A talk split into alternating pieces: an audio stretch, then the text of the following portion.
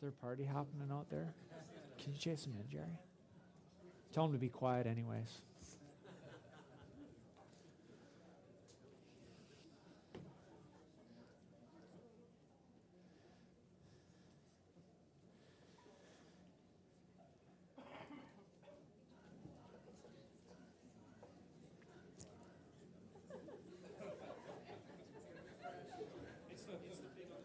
Is that what it is? Yeah. The pig's talking out there still. It's distracting me. Oh, okay. Well, the pig on the coffee bar.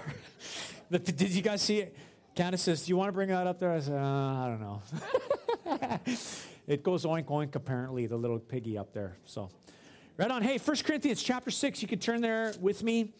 And uh, Sharon just uh, shared with me a prayer request. Her sister in law has just been diagnosed with cancer. Did you say stage four? No, sorry. Yeah. Okay. Okay. Okay. We'll just, we'll just pray for her this morning and pray as we come to God's word.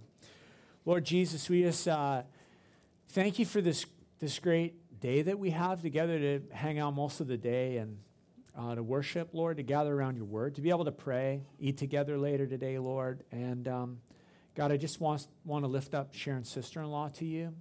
And um, we just we just pray, God, in this situation where she's just been diagnosed with cancer, Lord, we ask that you would work in the midst of uh, her body, Lord, in her life, in their family. We ask you, God, to heal her in the name of Jesus. We pray, God, that um, she would just take great hope and strength and encouragement um, from you, Lord. And I thank you that the family is trusting you uh, for her future and for her healing. And so, Lord, we just agree with them this morning. We commit her into your hands in the name of Jesus. And Lord, I thank you that we can uh, gather around uh, the Word of God this morning. And we ask, God, that you would speak to us, that, that you would speak to each one of our hearts and our lives. We ask, God, that your Holy Spirit would, make the Word of God just alive to us. We ask, God, that you would give us uh, soft hearts this morning uh, to receive the seed of your word. And I pray, God, uh, for just revelation for us, for a spirit of wisdom and revelation that we might know you better. And so, God, uh, we pray for the unction and the power and the anointing of the Holy Spirit as the, as the word of God is taught this morning. And we just commit this time in your hands in Jesus' name. Amen. 1 Corinthians chapter 6 for those of you who are, are, visiting or haven't been here in the last little while, we've been, we've been going through this series through 1 Corinthians, verse by verse, chapter by chapter. And um, Paul has been teaching a church that's immature and trying to live in the world and in the midst of the culture, um, just about her identity in, in Christ, pointing the church to the, the central fact of the cross and the message of Jesus and the cross is a solution for every issue that man has. And, and Paul, in that message, addressing issues in the, in the church, and we saw last week that he began to get into some moral things that were happening. And he's going to sort of stay on that theme this morning, uh, continuing this subject of discipline in the church. Um, not only in not only was the church in, in Corinth like known for its loose morals, um, but they were, they were also known for filing meaningless lawsuits, which seems like a weird thing, against each other. Uh, and so let's check this out. Uh, 1 Corinthians chapter 6, verse 1, it says this. When one of you has a grievance against one another, does he dare go to the law before the law sorry, does he dare go to the law before the unrighteous instead of the saints? Or do you not know that the saints will judge the world? And if the world is to be judged by you, are you incompetent to try trivial cases? Do you not know that we are to judge the angels? How much more then matters pertaining to this life? So if you have such cases, why do you lay them before those who have no standing in the church? Interesting. He says, Don't you know? You're going to judge the world. Don't you know? Actually, six times Paul's going to say this in this chapter. Do you not know? Do you not know you're going to judge the world? Do you not know that you're even going to judge the angels?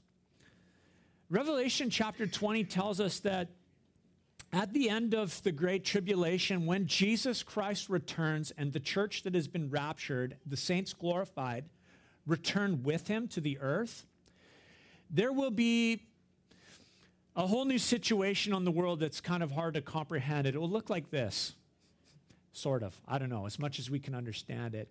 That those who survived the great tribulation, Gentiles and Jews, will continue to live on the earth. They will be living in their natural fleshly bodies like you and I have right now.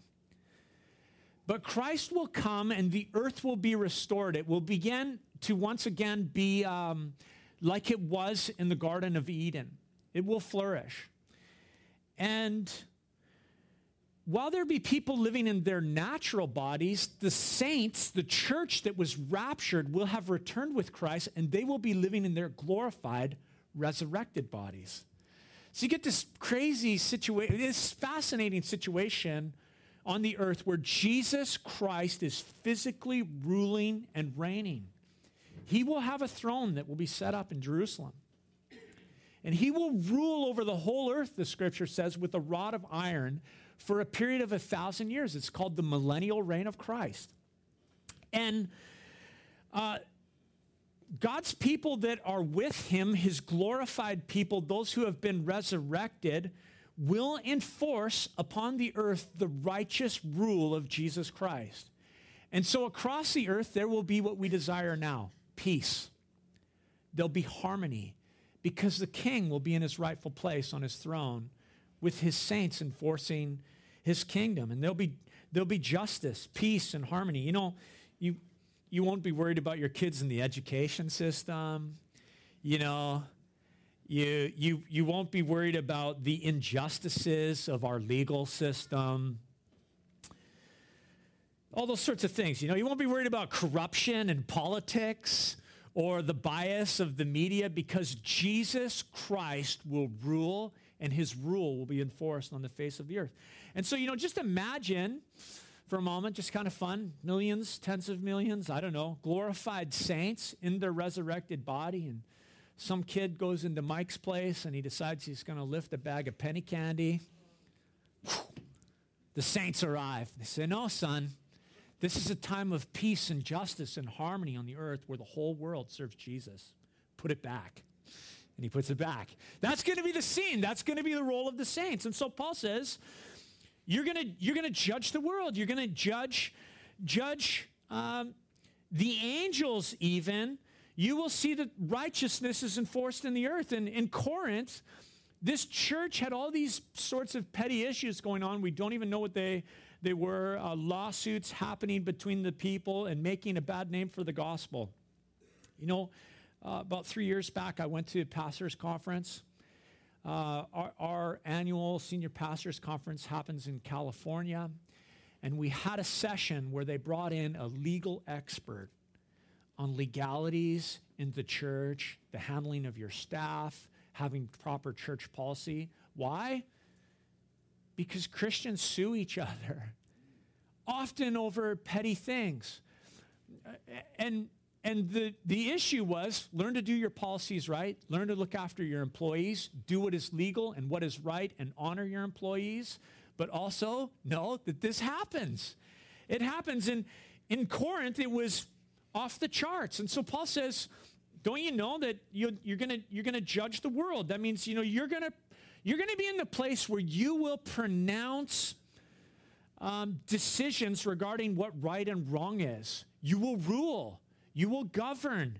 You will preside over the earth with power. You will judge the angels, which is crazy. You know, I don't even know what that means. What, the, what does that mean? I wish I could explain that to you. You know what the scripture says? It says this. When it speaks of man and the angels, it says that God made man a little lower than the angels. But somehow in the future, that role will be reversed. Man will rise to a a new place in God's order of things, and man will rule over the, will, will pronounce judgment over the angels. You know, maybe likely it will look like this. You know, you think of the angels who rebelled against God with Satan. Uh, the scripture alludes to the fact that a third of the heavenly angels rebelled with Satan against, against the Lord. And, you know, maybe it will be the role of the saints to say, How could you have rebelled against God? You were in his presence daily, you saw him. We didn't physically see him. We, we didn't get, have the opportunity to go before the, the throne of God in heaven in a physical sense. And yet we believed. And you had all these opportunities and you didn't. And maybe God will place us in this spot where um, we'll judge the angels. And so Paul makes this contrast. You're going to judge the earth, you're going to judge the angels. How much more should you be able to make decisions, judgments pertaining to small things in the church, pertaining to things in this life?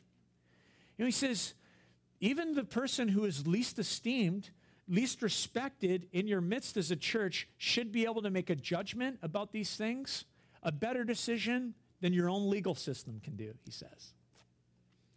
Says in verse 5, I say this to your shame.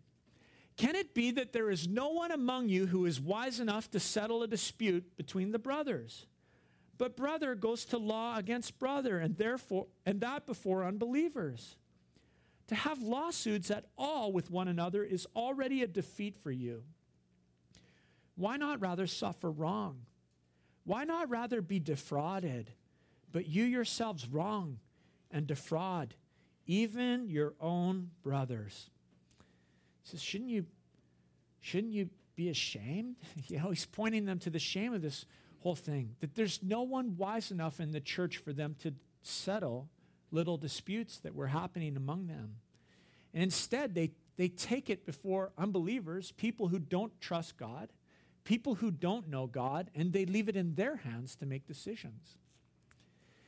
Now, of course, Paul here is talking about believer and believer. Not believer and unbeliever, or unbeliever, unbeliever. He's talking about two people in the church that are in the same church together. Work it out. You know, whenever I, I think about this, I'm reminded of my grandpa, Pop, called him Pop. And uh, Pop was a, a fabricator, a welder. He designed truck bodies. He was really skilled and really gifted at that. He designed armored cars and designed uh, systems for locking, locking those vehicles up so they were safe. And he started fabricating in Vancouver and he had a partner, a good Christian man. My grandpa's name was Lang. That, that man's last name was Ford, and they formed Langford Truck Company. Don't know if I would make the full connection to the one that you're familiar with, but possibly. I was kind of not sure about that in story. I should have clarified that with my mom. But uh, Mr. His, his partner uh, got sick and I think it was cancer. He was going to pass away. And so they decided they'd bring a third partner into the business. My grandpa was the designer, fabricator sort of guy, and they needed financial help.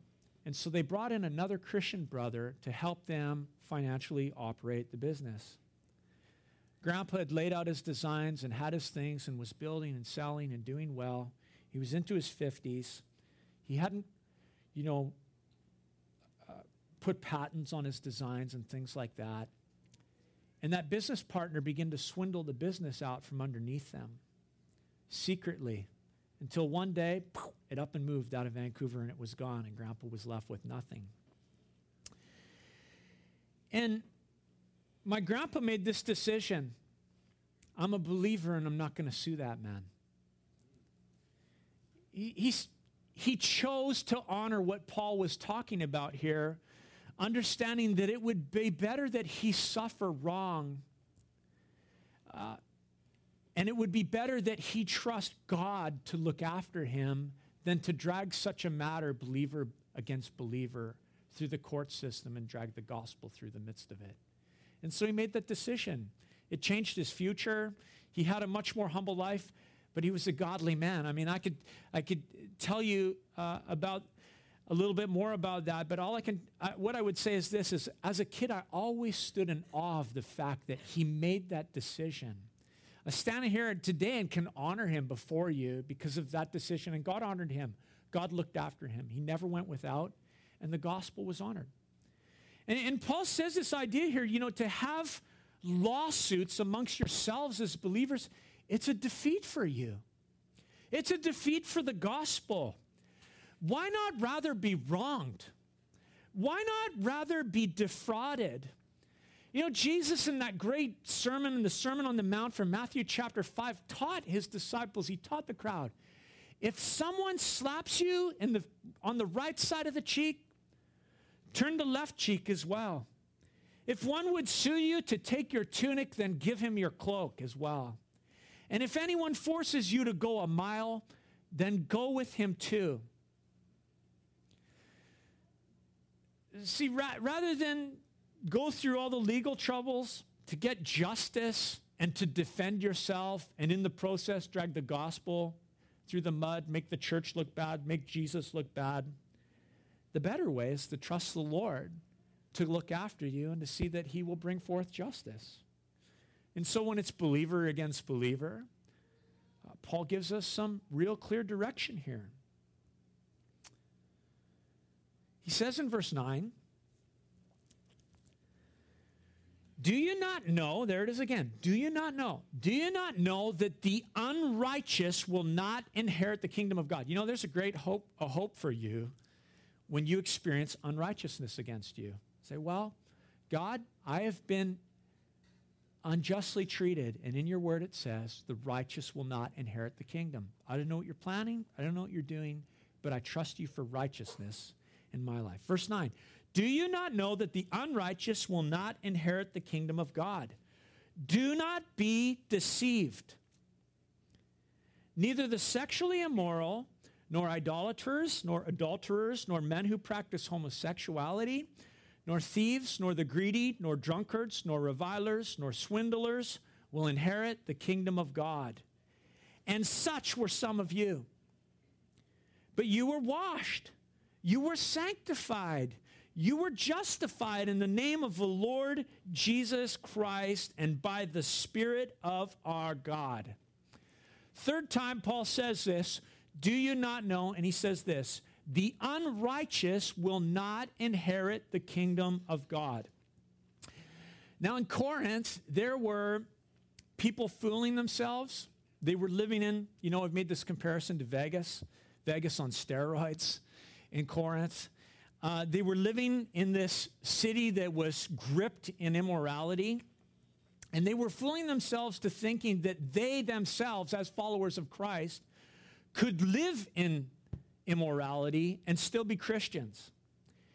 And Paul made it clear that such people will not inherit the kingdom of God. Not my words, Paul's words. He says it right there, so clear. He says that stuff's part of your past.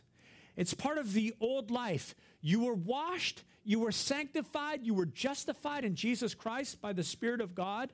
And if you are God's child, essentially, he's saying, God will clean up your life. Don't fool yourself.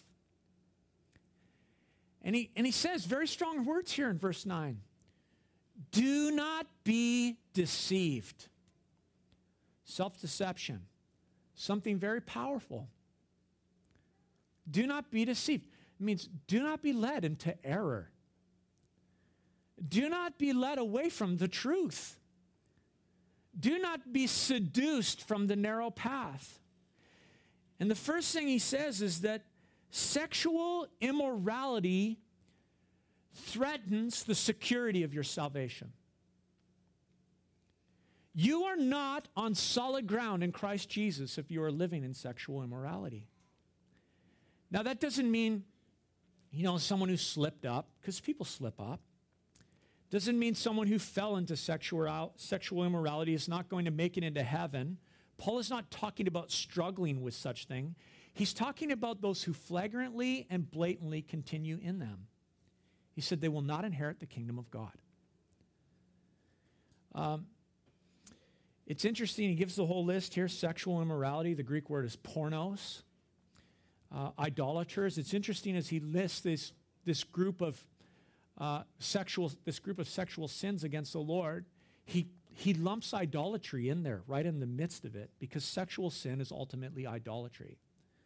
Sexual immorality, idolatry, the adulterer, uh, men who practice homosexuality. In the Greek original language, there's two words for that. If we were to look at the original this morning in our English, it just translates homosexuality. In Greek, there's two words, and it means to be passive and to be actively involved in homosexual practice. And the, reality of what he is saying here is this is that involvement in sexual immorality will lead to insecurity with Jesus Christ for you. You know, and we could argue, well, are you saying someone could lose their salvation?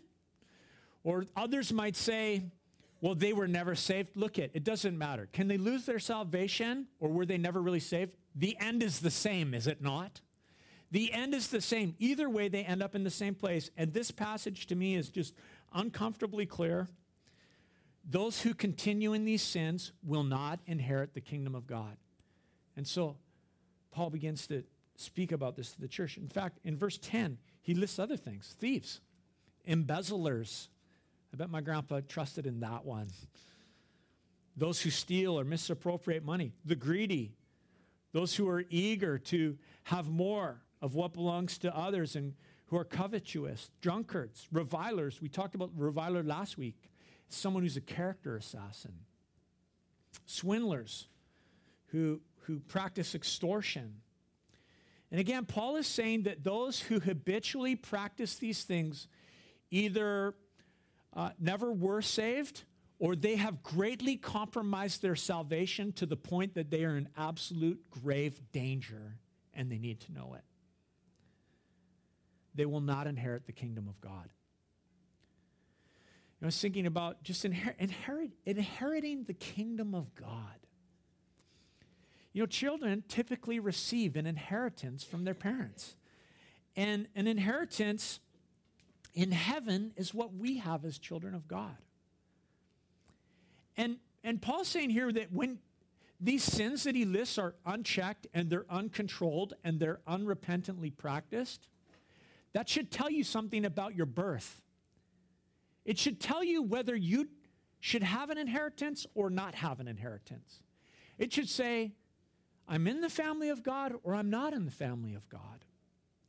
See, these are, this is an issue of inheritance, and these things pertain to your birthright in Christ. And so Paul says this and to this group, he says, Such were some of you, past tense. That's what you once were. Recognize your identity as a child of God. You know, before Jesus, I was in the gutter of sin. Christ clothed us in the robes of righteousness. We were swimming in the sewer of our transgression and we thought it was fun. And then the Holy Spirit revealed to us our separation from God and our need for forgiveness through the Lord Jesus Christ. And so Paul says, but, but you were, you were that, and now you're this. You were washed, you were sanctified, you were justified, you were washed. Remember that? Remember when Jesus washed you?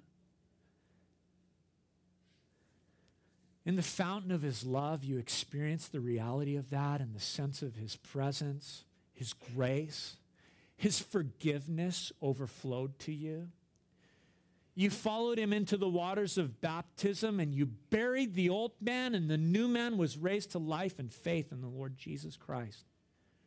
A new creation, part of the family of God. And guess what? You've got an inheritance coming from your Father.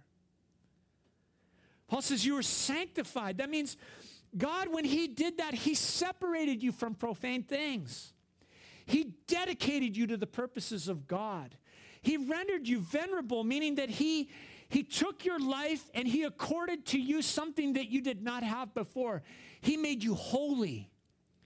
He, he uh, bestowed upon you respect because of your relationship with Jesus, because God is your Father. You were washed, you were sanctified, You were justified, which means he made you righteous. You were declared just in God's court of law. Though I was guilty of sin because of the shed blood of Christ, Jesus Christ on the cross and by faith in him, I was declared just. Justified in the name of Jesus. He says, You, you were washed, sanctified, justified in the name of the Lord Jesus and in the Spirit of God. In the name of the Lord Jesus Christ. You know, that Lord, it means master. It means ruler. It means now when I call him Lord that I belong to him, that he holds the power over my life, that he holds the title deed to my life. He is God, and I'm called to be his. The name of Jesus Christ. Paul says you were justified by that name and by the Spirit of God.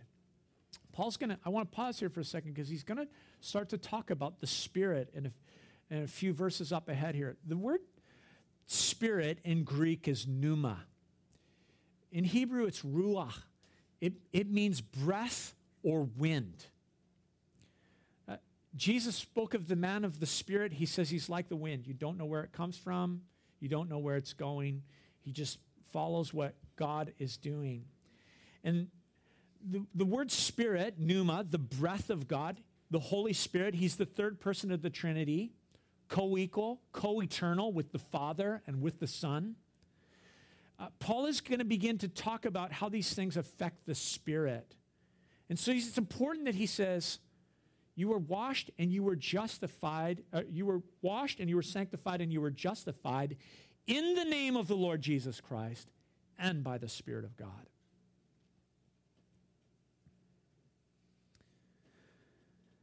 And that's why he says that in your life, if you continue to practice these habitual behaviors of immorality, either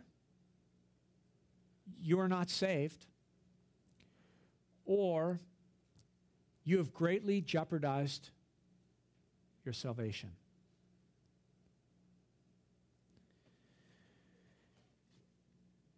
Either you were never saved in the first place, or you've greatly jeopardized your salvation before the Lord. And I think, you know, as you're cruising through this, you could start to say, okay, well, is that what it's about then, Paul? Is that it? It's like, okay, this is the Christian life. Here's the box. Live in it. It's a bunch of legalisms, it's a bunch of rules. And as long as I fit in the box, then, you know, and follow the, the laws and the rules and the legalisms and the morality of the gospel, then, um, you know, that's, that's is that what Christianity is? And there were such moral issues in the church of Corinth. And, and as Paul is addressing them, dealing with some tough stuff here, it might be easy to just think that's what Christianity is. Okay, there it is. It's the set of rules, and that's what it's all about. Thinking that Paul and that those who follow Jesus live a life that's restricted by legalisms and rules and laws. And so, just to make sure that people don't make that wrong conclusion as they read First Corinthians or that the church wasn't making the wrong conclusion, Paul goes on as he said, and, and, and he says this in verse 12 All things are lawful for me, but not all things are helpful. All things are lawful for me, but I will not be dominated by anything. Look, Paul says, I'm not bound by rules. And he doesn't want us to, to tie us up with rules. The fact is that Jesus has set us free. Paul could say, I'm free. I, I, he, he could say, All things are not lawful for me. And there should be, look at the reality is this there should be no one so free as the Christian who follows Jesus Christ. Did you know that? The scripture says, He whom the Son sets free is free indeed. We're free. And so Paul had to remind them of the freedom. He had to declare the freedom. And he said this all things are lawful, which means, you know, legality is not the only test that a Christian should apply to their behavior. Is it about legalisms and laws? No. The question is this, I think, that we should be asking. A good question. Is this practice helpful in my relationship with Jesus Christ? Is what I am doing helpful in my relationship with Jesus Christ? Or might this gain control over me? And Paul said, Not all things are helpful. Although everything's lawful for me because I'm free, not everything's helpful. And it was for that reason that he refused to be dominated by anything or in bondage to anything, whether that be a person or an activity or a substance. He said, I will not uh, compromise my freedom and my liberty in that which I've found in Jesus Christ. He said, I won't be dominated by anything, which means to have something else master me. I won't have it hold me to its will. I won't have anything else exercise authority over me or bring me under its power. You know, I was thinking about that. I mean, a, a real example of that in our culture is, is uh, in, in my mind, uh, drug abuse, substance abuse. I think about the coast, the whole pot thing. And, you know, we might ask, well, is it wrong? Is it wrong for a Christian to do that? Well, there's two questions here. Is, is it helpful? Might it gain control over me? And the reality is, is the use of drug is to do what? To gain power over the mind or the spirit or the will. Something else takes control. Something else holds you to its will. Something else exercises authority over you. Something else brings you under its power rather than the Spirit of God. Is it lawful? Well, that's for the courts to decide. But is it helpful? And as a Christian, I've been set free from the bondage to the flesh. I have liberty and freedom from slavery to sin. You know, we have the most incredible liberty as, as followers of Jesus Christ. We should just walk around knowing that we're free. Free. How much more free can you get than to say what Paul says? Everything's lawful for me. Everything. But, Paul said, he would not exercise that freedom in a way that would bring him back in the place of bondage. You know, imagine so free in Christ, I can do anything I want, but I don't want to do things that enslave me. Because it would be foolish after being set free if I was to sell myself back to slavery. And so Paul says, I will not be brought under the power of anything. He says this in verse 13 Makes kind of a neat application. Food is meant for the stomach, and the stomach for food, and God will destroy both one and the other. The body is not meant for sexual immorality, but for the Lord, and the Lord for the body. So he circles back to this subject of sexual immorality. And as he begins to talk about that, he, he stops and he pauses and he talks about the stomach and about food for a minute. Aren't you looking forward to that pig roast this afternoon? You know, when I'm hungry, I eat. If it's 9:30 at night and I'm sitting around, I think, man, you know, that was a hard, long day. I had lots on the go. I want ice cream. I go to the freezer. If there's no ice cream, I get in the car and I drive to Fong's Market and I buy Haagen-Dazs chocolate peanut butter ice cream. And I bring it home and Lisa and I share it and we don't let our kids have any.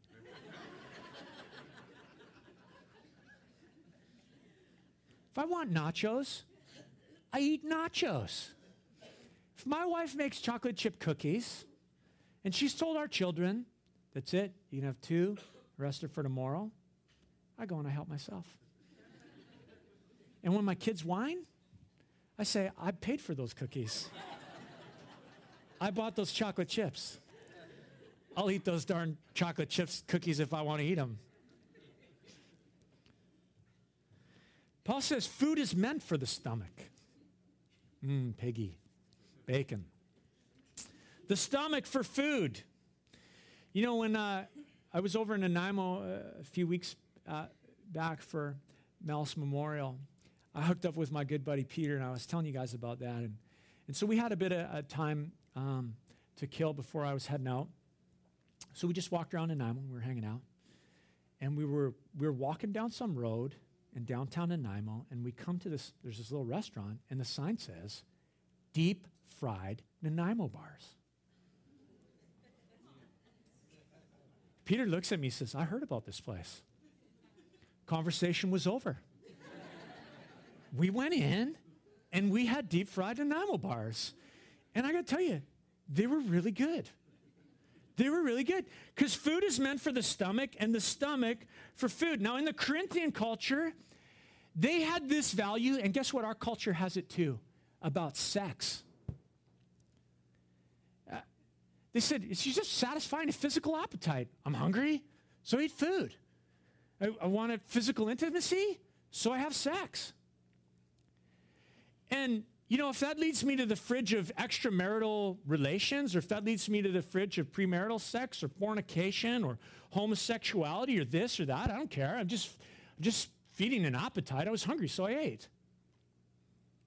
Just satisfying the body's appetite for physical intimacy. And so Paul here begins to talk about that which will last and that which won't last. He says, look, when it's food into your stomach, that's one thing. That's not going to last. That doesn't matter in terms of eternity. That's why, you know, we were joking this morning about talking about having a vision from heaven, like Peter on the roof, and a little piggy came down from heaven. And it was lawful to eat, right? Doesn't matter. It's not eternal. But when it comes to issues of sexuality, eternity is at stake. That is what Paul is telling us here. And he says this the body is not meant for sexual immorality, but for the Lord, and the Lord for the body. Sexual immorality in this particular verse, he uses a different, uh, a different Greek word. It's porneia, not pornos, porneia, and it's a blanket term. It means um, it envelops all sexual acts outside of heterosexual relations within the context of marriage, whatever it is. And Paul says, look, your body's meant for the Lord. As food is for the stomach, so the body is meant for the Lord. And what happens to food when I eat it? It's expelled. It doesn't matter. I take the nutrition and it's expelled. It doesn't matter. But that's not the case when it comes to sexual relations. Your body just doesn't take what it wants and then it's all good and it's over and it's done. Your body is meant to serve the Lord.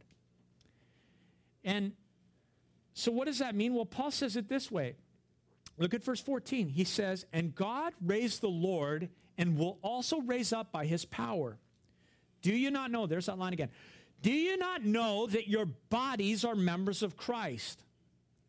Shall I then take the members of Christ and make them members of a prostitute? Never. Or do you not know that he who is joined to a prostitute becomes one with her, becomes one body with her?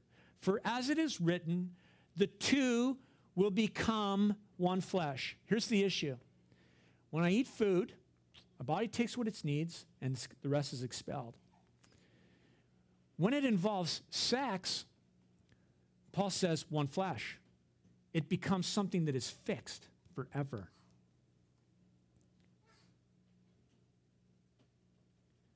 And he says, Do you not know that your bodies are members of Christ? See, since our bodies belong to Jesus Christ, He's Lord, He's supposed to rule here in this heart. Because, because He's Lord, I involve Him in everything I do. Where I click on the computer and where I go and this and that, Jesus is there. Understand that Jesus is there and he's present in everything that you do, every situation. So Paul says, Would I do this? Oh, God forbid, he says. Never. I don't want Jesus there. He says, Do you not know that he who is joined to a prostitute becomes one with her in body? See, sex, physical intimacy involves not just the coming together of two bodies, but it involves the coming together of two souls. It's not just the satisfaction of appetite for intimacy, it's the coming together of the soul. It's, it involves the very essence of a person. It involves that which belongs to God, actually. And that's why God has created a context for two bodies, two souls to come together in a context where there's safety, where there's protection, where he is honored, even praised, I would say, where human needs for intimacy are met, and it's called marriage. And you know, kids are taught in school and here and there, we hear about the practice of safe, safe sex. That's because the world understands sex is dangerous. You know, STDs, STIs, all that stuff, but it's dangerous for more reasons than beyond that. It's dangerous because it involves your soul. It involves your soul, not just your body, but your soul, the very essence of who you are. And the only safe place for sex is in marriage because Paul says the two become one flesh. They're joined together. The Greek word means this glued. Glued. And interesting, as I was looking at it, it's in the present tense, which means once it's done, it's done. Glued. You know, I would say that's why there can be so much trauma for people in those areas of their life where they can, you know, there can be struggles, there can be issues because glued. And the only place for healing is in the Lord. And Jesus can meet you in that place. He can heal you there. And so Paul says the two become one flesh, but he says in verse 17, he says this important word, but which means, you know, let me give you a contrast here, an important contrast, a distinction he's going to make. And he says this, verse 17 But he who is joined to the Lord becomes one spirit with him. Again, that word joined is glued together. It's uh, in the present tense, and he says, uh, when you're joined to the Lord, you become one spirit. Remember that word Lord, master the person to whom everything belongs, he who holds the power to decide the title of God. You become glued to the Lord. And he says, you become glued to him in one spirit. There's that word pneuma, breath, wind, spirit. And it's interesting that when you're involved in sex, you're glued in one body. But when you're joined in the Lord, you're glued and joined in one spirit, Paul says. One spirit. That's greater than becoming one in the flesh. Because as you follow Jesus, the Spirit exercises and rules over the flesh, over the body. The Spirit speaks of the source of power that governs over one's body. And so he says, be joined to the Lord. This means that when you're joined to the Lord, the Spirit of God Himself begins to ex- uh, work His rule in your life and over how the body functions in this world. I think about the moving of the Spirit. He moves, he moves like the wind, the breath of God, the Holy Spirit. It's a picture of freedom. And Paul says you experience freedom when you're joined to the Lord. See, before Christ, like God, who is Father, Son, and Holy Spirit, a triune being, you and I are made in his image. We're, we're a smaller version of the Trinity body, soul, and spirit. And before Christ, the body ruled the appetites of the body ruled. In fact, my spirit was dead, the scripture said, and I was a slave and ruled by my body and whatever it desired.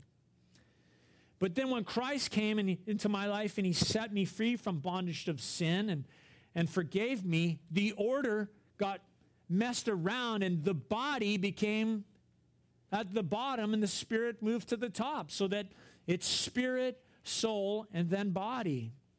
And when we are joined to the Lord, the Spirit rules over the body. That is why sexual behavior will change when you follow Jesus Christ.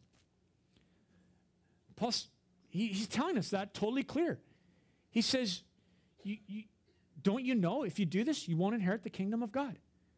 The behavior will change. And it's not something that is manufactured by your efforts or this. It's something that God does in you because the Spirit is ruling.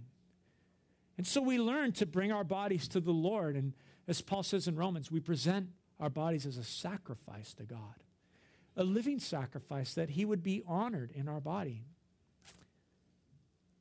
Be joined to the Lord.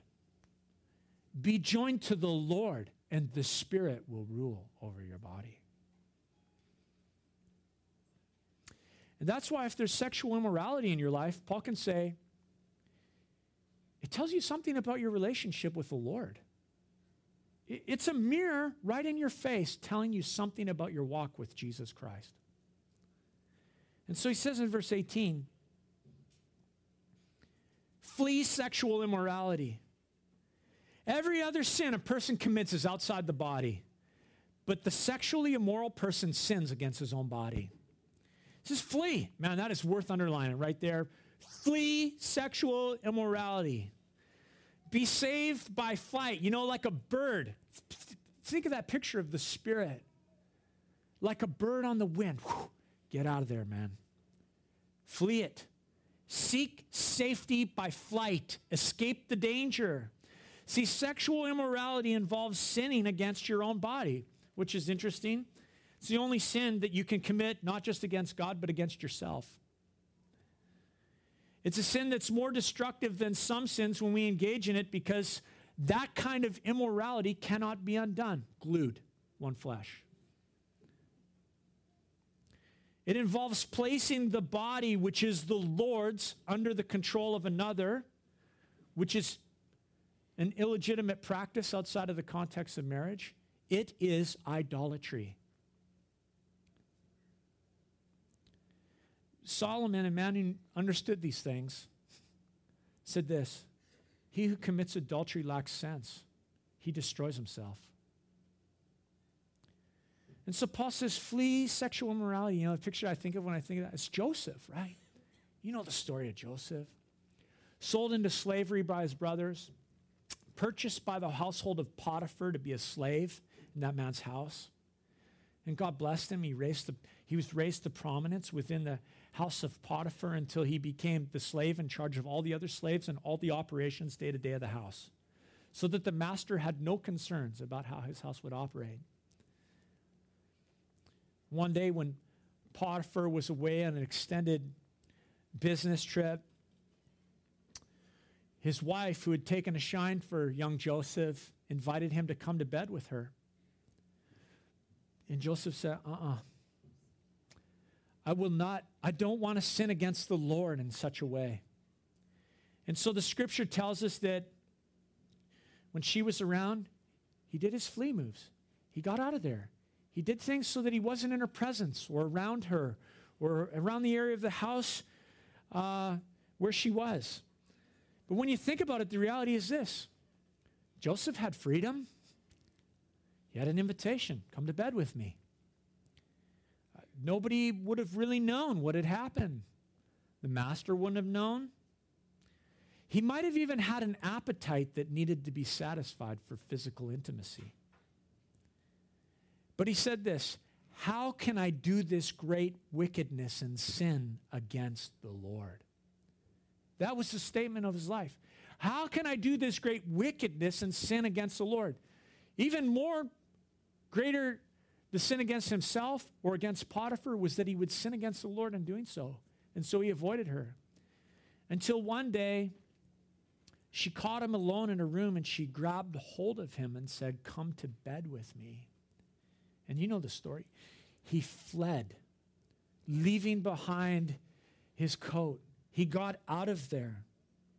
See, his heart w- was for God, and it even ruled over his appetite for physical intimacy and sexual experience. And so Paul says, flee from sexual immorality. Verse 19. Or do you not know? There's the last do you not know, number six. I think it's the last one. Yeah, it is. Or do you not know that your body is a temple of the Holy Spirit within you, whom you have from God. You are not your own. For you were bought with a price, so glorify God in your body. He says, Do you not know that your body is the temple of the Holy Spirit? Earlier in this book, he talked about the body as the temple of the Holy Spirit, speaking about the corporate body, us together. Now he's speaking individually. You know, over the history of the people of Israel, there are two occasions when their enemy came and destroyed their temple. One was the Babylonian Empire. 586, King Nebuchadnezzar came and he destroyed the temple. He burned it, he took all the items out of there and, and leveled it. The second time was in 87, 70. The, the Roman general Titus came and he destroyed the second temple, flattened it, and leveled it off. Why did they do so? In terms of laying siege to a nation and trying to crush their independence and their identity, the enemy came and destroyed the temple so that the nation would be rendered ineffective. And you and I have an enemy. Satan, he, he wants to destroy your temple. He wants to destroy the temple of God. Because if he can destroy the temple, he can make you ineffective and unproductive for the kingdom of God. He can make you ineffective in your service to God. And if you get involved in immorality, then he has rendered you ineffective to serve. How many Samsons have had their strength cut off? How many Solomons have had their hearts turned away? How many would be Samsons had their, their hair cut off and they've lost their power because of sexual immorality in their life? It brought a demise. And Paul says, Your body is the temple of the Holy Spirit. He lives within you. He is from God. He is God. And there is power in purity. There is blessing in purity. God blesses purity. He blesses it when his people obey his design. Paul even says this as he talks about this You are not your own. That's a strong statement, too. That is worth underlining in your Bibles. You are not your own. You were bought with a price. You were purchased. You were, you were paid for. You were obtained. Jesus procured you. The one who loves you acquired you. You were bought with a price. He fixed value to you. Imagine that. God fixed value to you. There might be people in your life who, who did not value you, who did not affix value to you, but God fixed value to you because He loved you, because you're His creation. He bought you with a price. It's a simple fact. You were bought with a price. God bought you with a pr- for a price, not just because He valued you, but because the wages of sin is death, and the scripture says that to redeem you from death, a life had to be given in your place, a substitute. What was the price? We know the price. The precious blood of a spotless lamb, the Lord Jesus Christ, who gave his life on the cross for our sins. There's nothing cheap about the cross. It cost God everything to purchase you. For God so loved the world that he gave his one and only Son, that whosoever believes in him should not perish, but have everlasting life. And so Paul says this glorify God with your body. Glorify God with your body. He says there's, there's an obligation on us. You were purchased with the blood of Jesus. Therefore, glorify God with your body. What a neat thought. You know, when you think about it, God can be glorified by this body. You know, gravity's setting in, hairline's disappearing. God can be glorified in this body, not by what the world puts its values in, but by the purity of a heart that wants to serve God. God can be glorified. That word glorify means praised, extolled, magnified, honor. It means to impart glory to God, to render him as excellent. In your body, make him renowned. Cause dignity to be ascribed to him because you live purely for him. Not because of legalism, but because you belong to him. You know, all throughout this letter to the Corinthians, Paul has pointed this church in regards to issues of identity and their morality, and every time he's pointed them to the exact same solution all through the letter. He says, You got to return to the cross.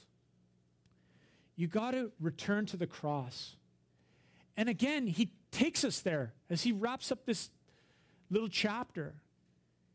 He says, You're bought with a price. The reason why there's immorality, you've forgotten the cross. You have forgotten the cross, and you need to come back to the cross and repent. Return to the cross.